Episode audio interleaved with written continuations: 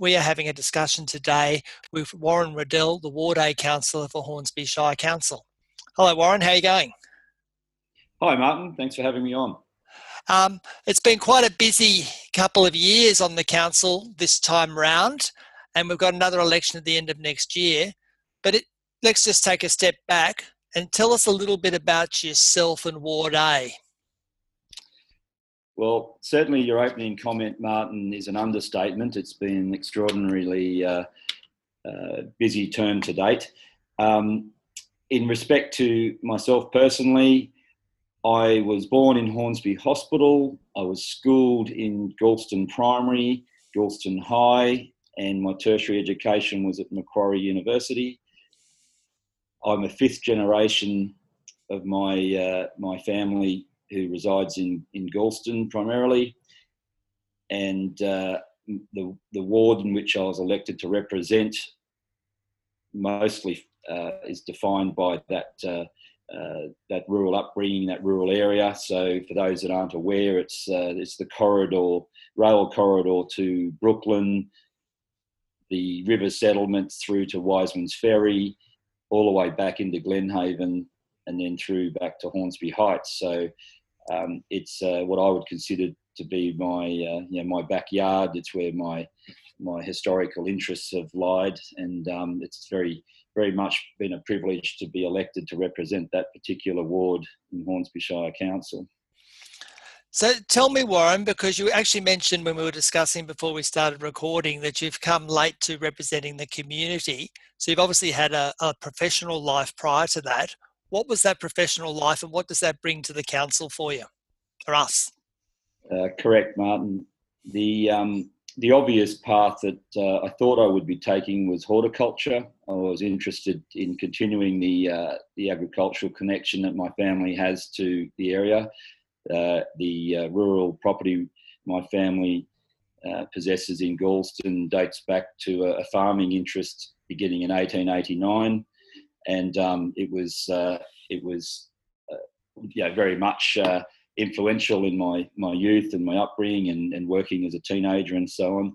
However, um, farming um, of any sort wasn't particularly encouraged, and we we, as in myself and my my siblings, were encouraged to sort of move on and to seek bigger and better uh, prospects. Um, so, uh, which we did. Um, so I um, uh, I adopted I guess in, in general terms, uh, sales is my um, my training background. I worked for uh, what some of your listeners will remember was Waltons in um, Westfield Hornsby, and uh, I was very um, uh, very very honoured to be uh, accepted into their their JET scheme, Junior Executive Training Scheme, which was uh, out of the Park Street head office, and it allowed you to move throughout the departments. So you, in those days, it was a, a genuine department store that uh, included um, uh, hard lines and furniture and floor coverings and, and apparel, and um, yeah, you could buy just about anything um, in there. Waltons, as most people know, is one of those family branded uh, chains of department stores, um, which uh, which morphed into to Norman Ross over time. Um, and uh, look, it, it, was like a training ground for me. I treated it like an apprenticeship, which uh, I, I, took forward. So I ended up in sales of various different things, but uh, but mostly for myself. I eventually had a I had a business of uh, businesses of my own. One of which was in in uh, the uh, industrial area of Hornsby in, in Leighton Place, which was a floor covering um, supply business. Um, I I didn't. Um, I, I was still never quite uh, comfortable with um, being being moved along in respect to the family business. So I, I did ultimately um, uh, complete my tertiary education at Macquarie in political science. Um, and then I've also managed in recent times, the last six or seven years, to return to the family business and undertake those horticultural interests after all. Um, in between all of that was a great deal of uh, uh study and travel. Um, I would I wanted to. Uh, I had some very interesting, influential words when I was at Galston High School from uh, from uh, a, a, substitute teacher of all things that said, "Look, you don't have to do all these things right away. You can go and uh, uh, get some experience behind you, and then sort of." Uh, take your decisions forward from there. So I thought, well, I'll give that a, a, a crack. So I um, I resided in uh, in the UK, in Canada. I've travelled uh, through uh, a number of countries within Southeast Asia, um, and, uh, and and touched on the Mediterranean, and uh, ultimately decided on return from um, those travels that that I was a lot clearer on what I wanted to pursue and where I'd direct my resources. I must admit, I had you pigeonholed from the rural sector. It'd be fair to say you've got a lot of business background, a lot of international background that you would bring to the council. And so, as you said, you came into the politics later, but you actually had an interest way back in your 20s, I assume, when you studied at the university. Correct. I think it was my late uh, late 20s at Macquarie. Five years were spent there. Um, it was a. Uh, I, I, I love education. Um, I, I, I, mean, look, it was I was under a lot of pressure. I didn't want my my family, um, you know, paying my way, so to speak. They weren't particularly well off, um, so I had to uh, uh, invent or craft a business that would allow me to be flexible enough to attend lectures and tutorials, but also uh, successful enough to raise money to to live on. And I had a I had a partner in those uh, at that time as well, so I had to, you know, be conscious of our um, uh, our outgoings and so on. So I, uh, uh, I, I, did did exactly that. I um, I, worked in a sort of a, a, mobile sales concept where I could literally work my uh, my my sales estimates and my my quantity um, estimates into uh, tutorials and lectures day and night. Many a night was spent uh, darting across town to get assignments into the box before the clearance the next morning. but I loved it. Um, and I, I, look back now and wonder how I ever had time to do it, but uh, I did. And uh, so because by then I'd had some, some, as you say, some international experience as well. I'd seen um, examples of what, what works and doesn't work um, abroad. And I'd I've always had this this feeling that you don't need to reinvent the wheel if someone else is already doing something well. You know why why push back on that? Why not adopt it and uh, and utilize that knowledge and that experience? Um, it also flavoured my interest in um, um, uh, the, the, volunteer elements to to what I uh, wanted to do. I've you'll see that uh, from my my other uh, interests that it's uh, particularly focused on, on shelter or habitat or, or a home um, for a range of different reasons, but uh, um, that also was derived from early experiences uh, abroad, um, uh, in particular uh, the uh, post-communist era where I spent some time in Romania in around 91. Um, that was particularly influential in, in a, in a number of ways into how I viewed things moving forward. Well, you've given me a lot of information to process, and I hope the people listening um, get a, a, much greater insight into your background, both personal, professional, and locally. If we can, could we move a bit further into the Hornsby Shire Council side of things? Of course. Great, thank you. When we last spoke to you, we spoke about the telco tower at Brooklyn, and we had a good discussion about that, and it was well received mm-hmm. by the community. Um, mm. we have a council meeting coming up soon, but the agenda's not out. I'm not asking for any advance notice, but what I'm interested in, what are some of the agenda items that stand out for you in Ward A relatively recently, or perhaps that might be coming up if you could tell us about them, and that you'd like to share? Absolutely, and look, I won't. Uh, it won't be specific to just uh, the last past meeting or the next uh, future meeting. Um, to be uh, uh, to be fair, um, what we have before us, especially in lieu of the delays uh, brought about by the COVID nineteen um, scenario that we're experiencing, is this council undertook probably the largest body of work uh, that it has ever done um, as a as a consequence of the accelerated LEP review. Now, we one by one we've had those um, those uh, consultative bodies of work uh, brought back to us. They have to be uh, uh, introduced to us at a, at a briefing. Um, uh, there's a public exhibition period typically, and then there's an endorsement by council in the formal meeting. Um, you don't want to see, you know, the uh, the expense that uh, and time and resources that go into those reports being wasted. They they deserve, you know, proper consideration. Um, our, our, staff have worked, uh, you know, tirelessly on a lot of this, um, a lot of these issues, and uh, alongside of the consultants that have been engaged. Um, we have we were fortunate enough to have uh, uh, seen a, a, few come through prior to COVID, um, but we still have before us uh, um, uh, play plan, rural lands review, economic development and sustainability. Uh, sorry, economic development and tourism, in fact, um, is still before us. Employment lands is another one. Um, our overall Shire-wide parking strategy. Um, you know, so what the agenda would be in broad strokes is that we, as, as quickly and as efficiently as possible, um, review what's pre- presented to us, feedback to the uh, to the to the staff to see if uh, uh, we're on the on the mark, um, or whether it needs any sort of uh, tweaking or fine tuning, or, or or whether we're you know fundamentally unhappy, you know, with the results, whatever it may be. But we have to be reasonably prompt and efficient in um, returning our comments. Uh, so then the public have uh, naturally must have their opportunity as well, and then we get those those um, outcomes endorsed. And what that does is allows the staff then to properly plan and consider um, the actions that uh, will arise from the, um, uh, from those recommendations. What's interesting about that is it comes from the, the way you set up your work life is you have to have some free time to be able to do all this. That's correct. Following on from that, week two of the month is the council meeting.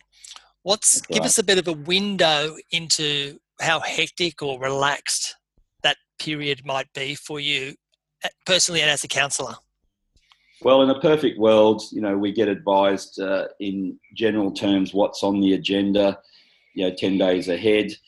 Um, it gets uh, you know, tweaked and revised a little bit as you approach the day you would assume that you would have time to comfortably um, look at and discuss um, uh, you know the issues that uh, are on the agenda with your fellow councillors and so on um, to perhaps just avoid unnecessary unnecessary loss of time on the evening.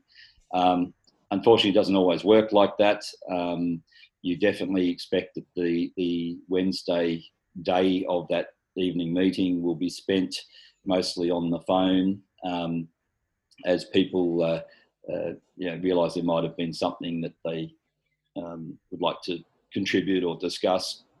Uh, so it's um, you know it's typically a little bit hectic. I mean, there's been um, occasions um, that I can recall back in the more so in the first year where uh, we were making um, changes only uh, or, or, or, processing the possibility of changes only minutes before the meeting started.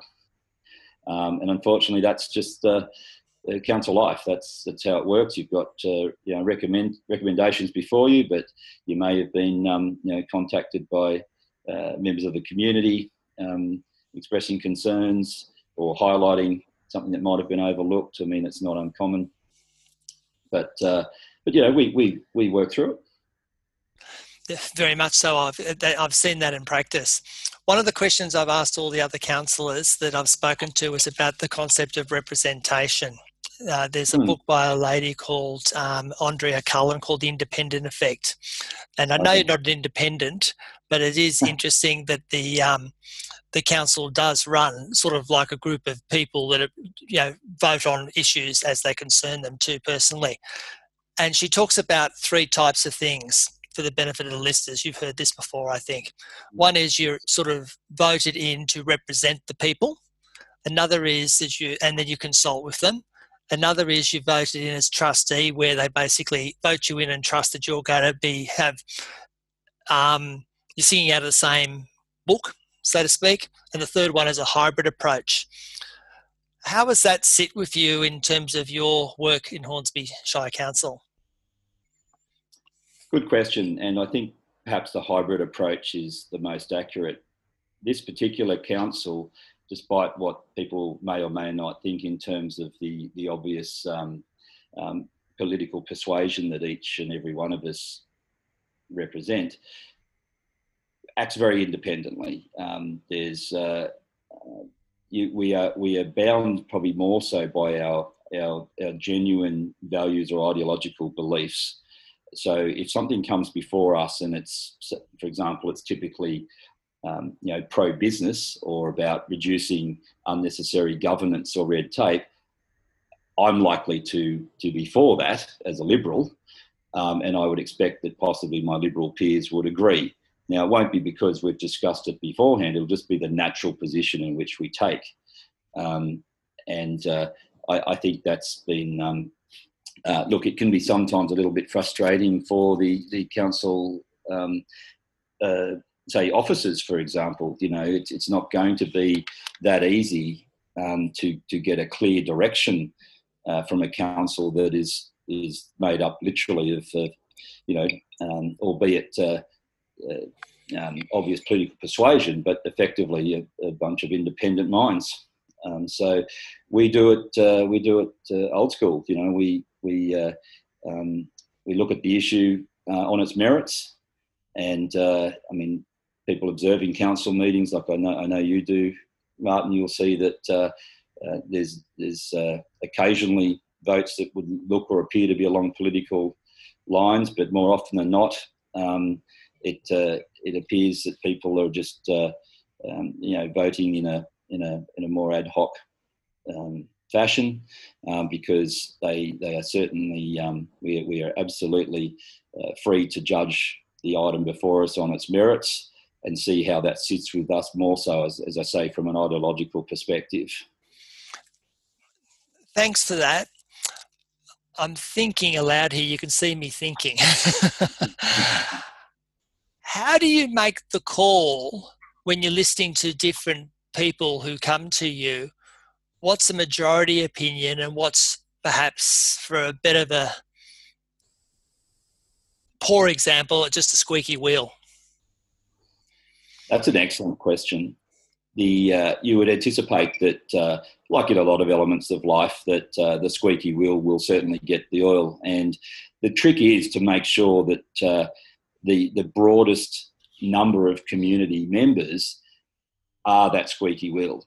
So the the way in which I um, believe that it's best in terms of uh, let's say efficiency is that I I often recommend to uh, members of the community that make contact with me that in terms of being um, in a position to to um, secure information coming out of council and likewise delivering information up to council and where councillors can act as uh, the, the, true and genuine conduit for that information that we are meant to be is, is part of uh, community associations.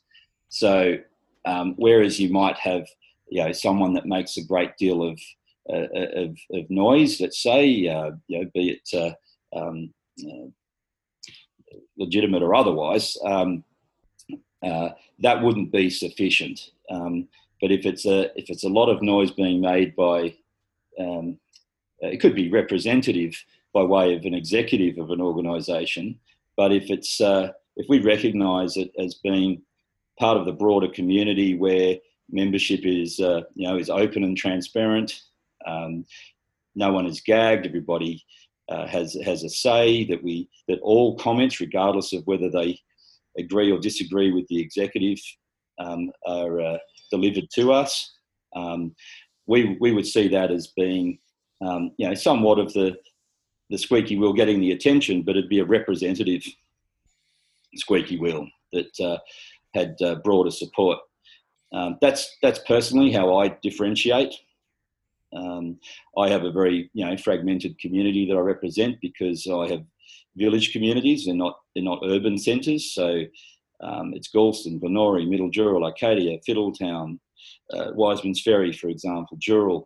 Um, so um, you, you uh, and you can't be everywhere, as you know. We we're, we are effectively you know part time in our role, and we need to um, manage the time effectively with our our employment.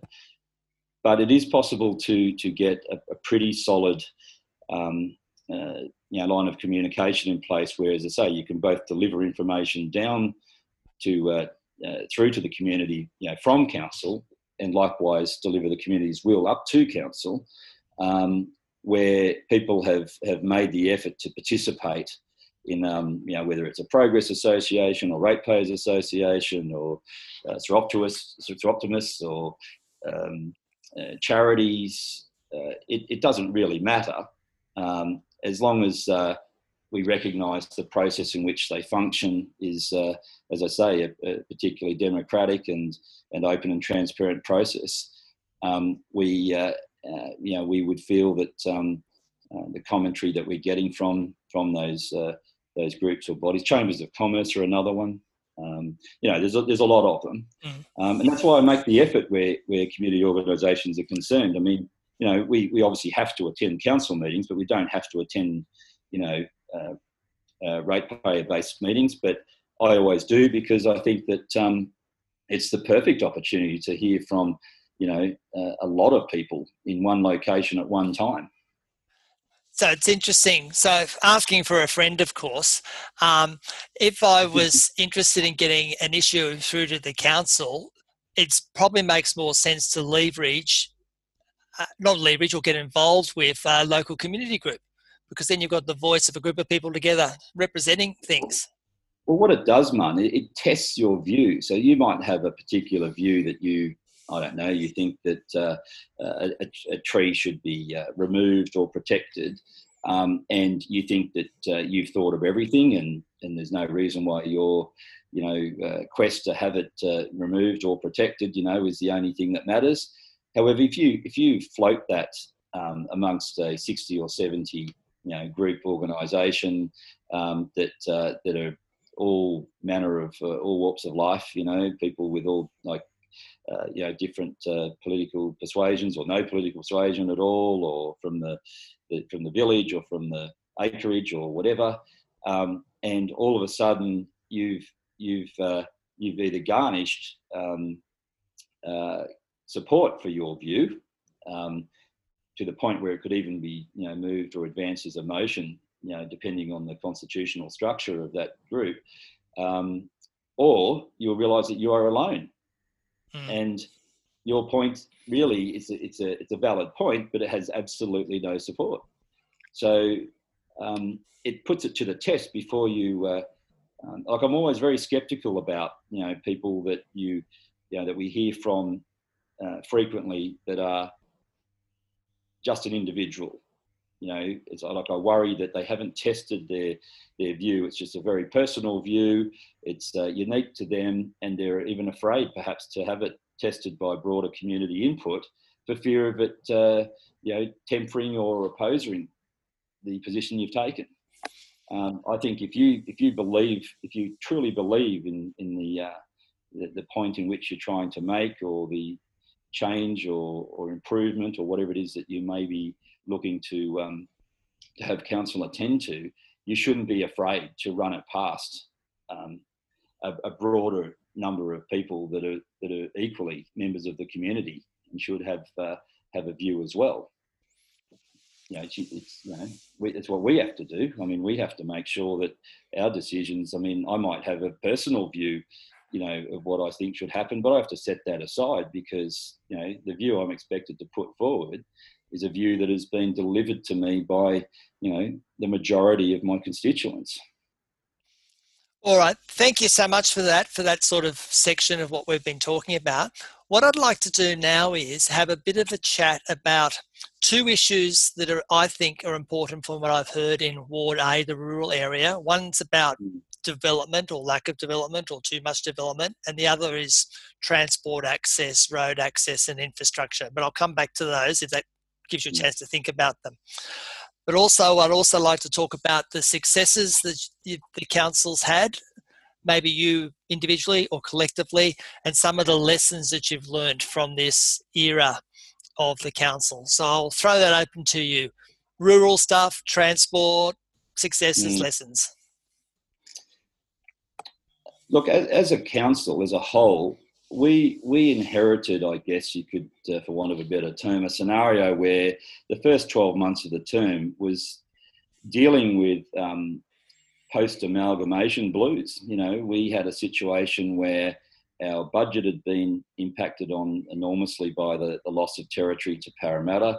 The amalgamation with Ku-ring-gai didn't uh, didn't eventuate. We uh, we we were in a state of limbo in respect to the appointment of a GM. Um, we, you know, we had to resolve these issues first and foremost. So collectively, as a council, we we moved forward, um, you know, as uh, uh, as a, as a, you know, a relatively like-minded um, uh, group of individuals to see those situations resolved first and foremost. To put a captain at the helm, we appointed the GM.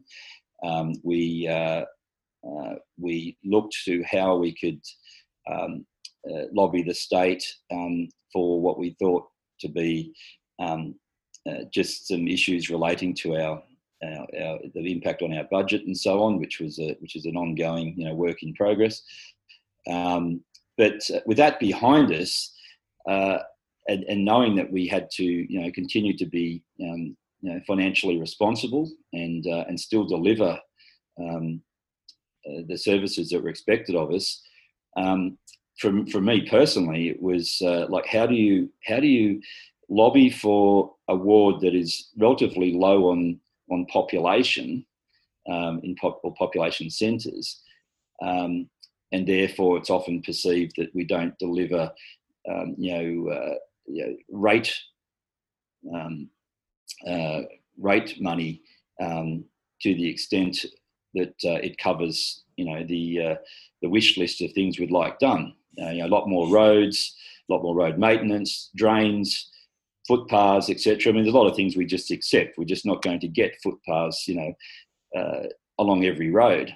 Um, but having said that, um, a lot of things we weren't getting because you know they need to be highlighted um, and prioritised. So um, through through uh, uh, as you may obviously aware, this was my first term on council, but I, uh, I have the luxury of working with a number of returning councillors, uh, one of which is, is, Nathan Tilbury, who is quite uh, is footpath obsessed. So uh, we uh, uh, it made me you know realise and pay more attention to the shortcomings in that respect around my part of the ward. You know, so we you know I work towards getting you know those. Um, those uh, missing links onto the delivery um, program. Um, the uh, uh, likewise the road maintenance, the vegetation clearing. Um, I I actually have a greater appreciation for that core council business than I ever had before. Um, you know, it used to be uh, that um, you know the only you know sort of interesting um, part of, of council may be in uh, delivering the, the big ticket items, you know, a, uh, a recreation centre, a sports ground, a, a community centre like Storey Park or so on. But I get, uh, you know, great satisfaction out of just seeing the reinstatement of, uh, of uh, regular scheduled uh, verge slashing throughout the, the ward. um, or that uh, when we have a downpour like we're having, you know, from time to time, that drains don't immediately block up because we've you know, moved away from um, from a previous uh, maintenance practice. You know. So, um, so, what you're saying there, sorry to interrupt, Warren. What you're oh, saying well, there is um, that the issues that come across your desk are different to the issues that I might hear about in Pennant Hills or something like that.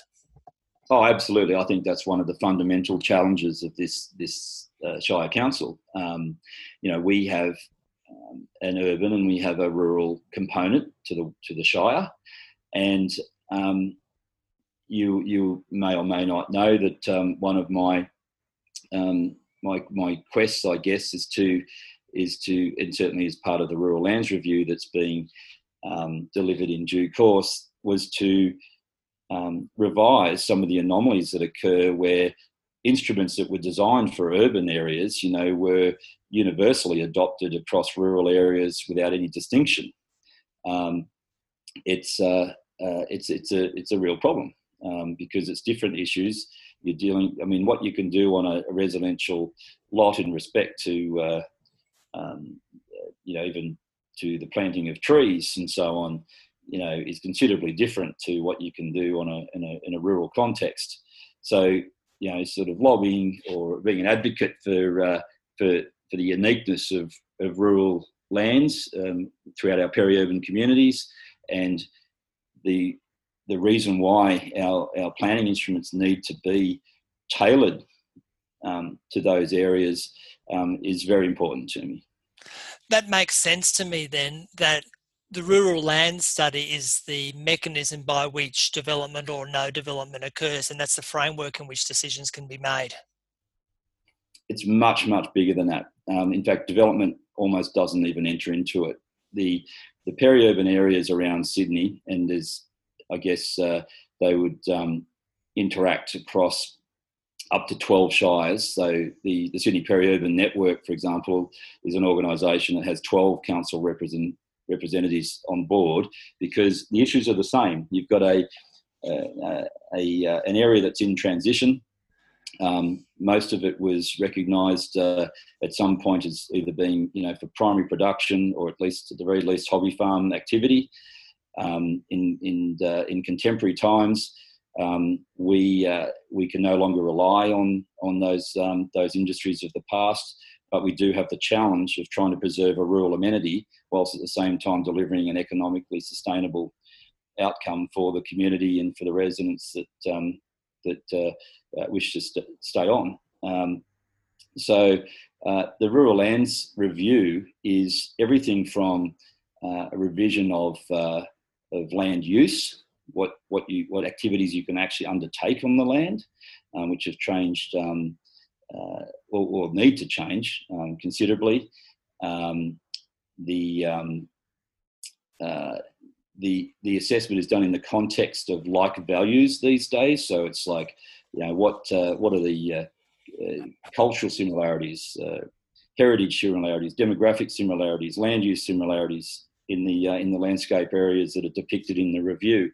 Um, so um, it's it's then it's about uh, um, like we have to work in the, the context of the district plan these days, which is uh, um, an interesting one as far as it, it's in our case the um, the the, uh, the, district plan is quite uh, um, specific that we are not part of any urban activation area, so we're not looking at new suburbs with, you know, uh, um, with widespread rezoning for um, for residential development um, and the associated infrastructure.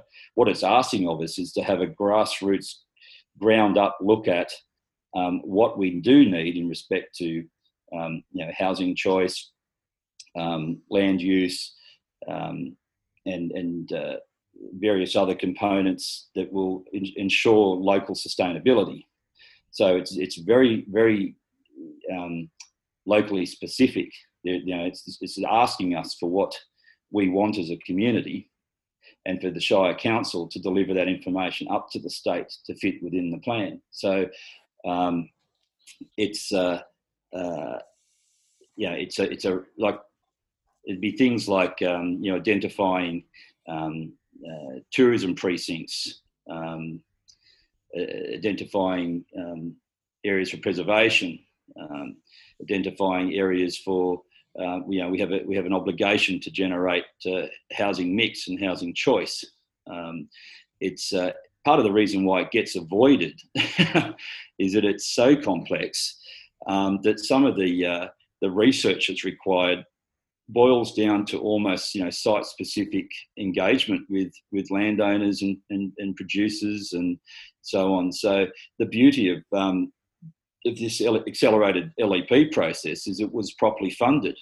So instead of just uh, you know um, what's occurred in the past, where there've been relatively you know underfunded underfunded studies, surveys, reviews that uh, that might have, have, succeeded in getting some partial change. Um, you know, mm. this one should should result in a what I call a toolbox of uh, of reform that will strike the balance between um, rural lifestyle and rural residential and uh, um, and rural enterprise, which is alive and well but in a in a in a far more contemporary context than, than what we used to used to deem to be uh, primary production. Thank you so much for that. You've actually answered a couple of questions I was going to ask about what perhaps is on the future horizon in the next 12 months. And you sort of said that by identifying different things. There's that side of it.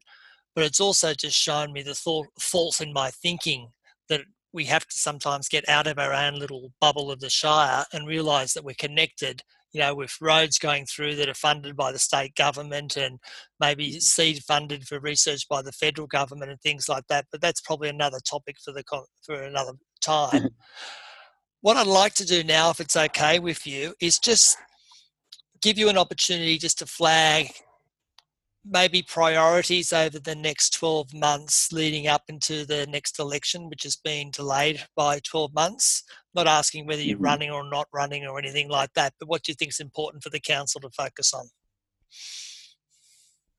The, the benefit of the extension to our term, um, which is really not an extension in terms of uh, being more the original, you know, four years. If anything, it was uh, a reduction to to harmonise the the um, the uh, irregularities in the previous term. But um, the beauty of it is that it's it's probably given us the breathing space or a bit of room to complete some of those bodies of work that have been so important. Um, uh, as we've just discussed, the Rural Lands Review um, has been a, um, a very comprehensive body of work. It's required extensive community engagement. Um, it's required extensive, extensive uh, cooperation between council officers and the consultants. Um, every step of the way has had to be, um, or we preferred anyway, to make sure it was was vetted and uh, and and um, demonstrated to the uh, the, the uh, Greater Sydney Commission because ultimately that's what it was about. So you want to, and the exciting thing about some of that is for a change, you know we may actually be a, uh, a little um, innovative, um, a little bit visionary, and may in fact be leaders in this space um, where we are, we are demonstrating um, a, uh, collaborative outcome that could set the agenda for other peri-urban communities around Sydney. You know, so that would be um, would be a nice um, uh, outcome. You know, I think it's uh, you know, sometimes we might just compare what we're doing with, say, the Hills or um, Ku-ring-gai or a neighbouring shire, but it, uh, but uh, in a lot of respects, like especially in respect to um, you know tourism, for example, I mean, the boundaries of the shire aren't particularly relevant. It's the uh, it's the similarities in the environment and the uh, and the uh, recreational assets that we we possess um, throughout the region that are important. Um, so geographer in me, sorry to interrupt, the geographer in me really likes that answer. And you, and if I can make a comment about the the extent of consultation, I've been going to council meetings since probably December 2015, but it was the rural land study before you were a councillor, and you were probably there as a resident that had so many people that they were overflowing downstairs with cameras and people were coming upstairs to have their say. I've never seen it in the, the following five years a council meeting with so many people. So there's a lot of people in the community mm-hmm. that I felt were consulted, wanted to have their say, and that's a product of what you're saying. And that's probably a, a really good way to sort of flag where the successes have been moving towards um, 2021. Yeah, uh, correct, Martin. I mean, the the the big challenge, um, and there was no walking away from it. You know, if I can um, uh, at the end of by the end of this term, if we can deliver a um, a, a, resolution um, to the you know the broad and, and detailed um, uh, planning um, improvements that you need for the uh, for the rural um, rural area, you're putting in place contemporary changes that will set us up um, for at least you know 20 years or so um, before things would be um, uh, in review.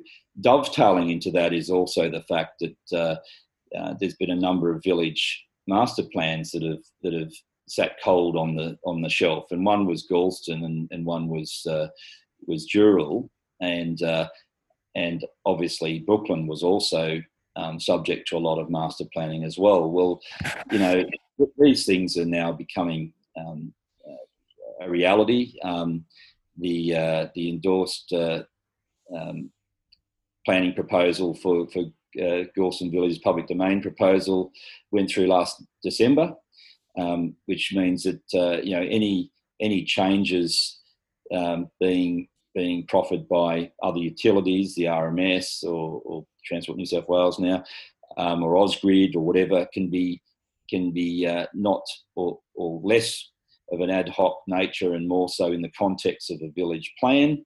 Um, as we work towards our own component of that plan, you know, which uh, over the coming years would uh, would cover everything from parking and transport to uh, to you know, curbs, drainage, street furniture, way signage. Um, I mean, one of the things I was particularly um, proud of was uh, there, there was very very poor, if not any communication between the private stakeholders um, between each other within some of the uh, the uh, rural villages, um, let alone any engagement with the, the, the public land um, or what council was responsible for.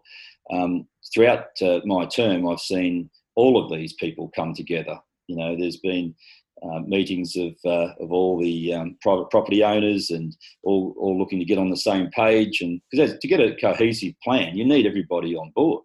Mm. Um, and they've been resolving minor issues amongst themselves in the meantime. Um, you know how we how we uh, integrate public and private properties is, is integral to the community's best interests. You know, they're not interested in who owns what. They just want a, an amenity that's safe, um, that's user friendly, and delivers the um, you know the, the, the primary facilities that they're looking for. Um, so that's been you know particularly satisfactory. But um, we do we do we have to stick with it. You know, as we um, move through the next twelve months. All right there's so much information there to process. I need a breather. and people are texting me in the middle of our conversation. Sorry about that. Uh, I have a little segment here called rapid fire questions. Okay. I don't know if you heard about it. Are you happy for me to run them by you? Sure, let's give it a go. All right. Nothing too hard. So I'm going to give you a couple of terms and then you just got to reply in terms of what they mean to you in Hornsby or a little anecdote, but they're pretty rapid fire if that's okay. Sure. Bush, the bushlands and waterways of the Shire. Tree planting and the Lower Hawkesbury Estuary Management. Well done. Um, Ward A. Ward A. Challenging. Agriculture in the Shire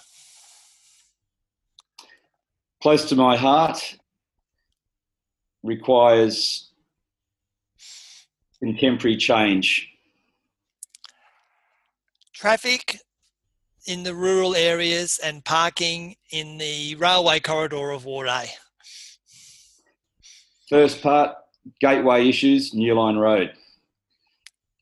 Second part, we should encourage the use um, of our uh, public transport nodes, which from a rural perspective requires, um, because we don't have the connecting public transport, we need access to uh, convenient parking at those transport nodes. Low, medium, and high density housing. Placed appropriately. Parks and recreation outside circuit exercise equipment. Whereabouts? Next one, Galston Reserve. Galston Recreation. Culture and arts. I'll do it in reverse. Arts need a new home. We have an excellent uh, uh, arts community, and as much as I love Wallarobba, I know that it falls short of delivering on the full expectations of both the um, you know the patrons and the artists. So uh, working towards a new civic facility. Um, culture, culture for me uh, is about the council's culture, developing a culture of of assistance from the from the ground up, so that the community in which we represent um, feel like we're there to help and not to hinder. Uh, the First Nation or the Indigenous population in Hornsby?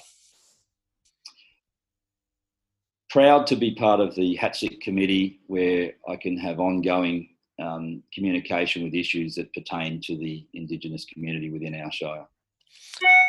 And the future for Hornsby Shire? The future for Hornsby Shire, I hope, will pro- pro- project a balance between our uh, our natural land, uh, our natural land assets and built form assets that can um, uh, satisfy the, the, broader community. Are there any comments or statements you'd like to make just to wrap up with? Only briefly that uh, I I find it a particular um, privilege to be a councillor. I think it's uh, um, a real honour, and I I enjoy um, every aspect of it and the the engagement that uh, uh, that occurs between um, myself and the community, and uh, and the learning that uh, takes place um, in seeing how uh, our administration runs and operates, and, and how we can deliver the best outcomes. And just finally, is what's the best way if people want to contact you?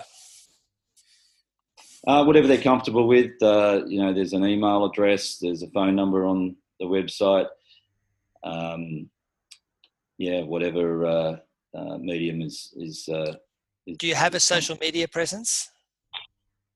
Uh, yeah, Facebook. Yeah, it's just Warren Waddell, Montreal Council. All right, then. Well, Warren, thank you so much for your time. It's a bit of a late one, but we've managed to get through this. So thank you very much. We'll we'll finish the interview now, but just stay online, okay? Thank you.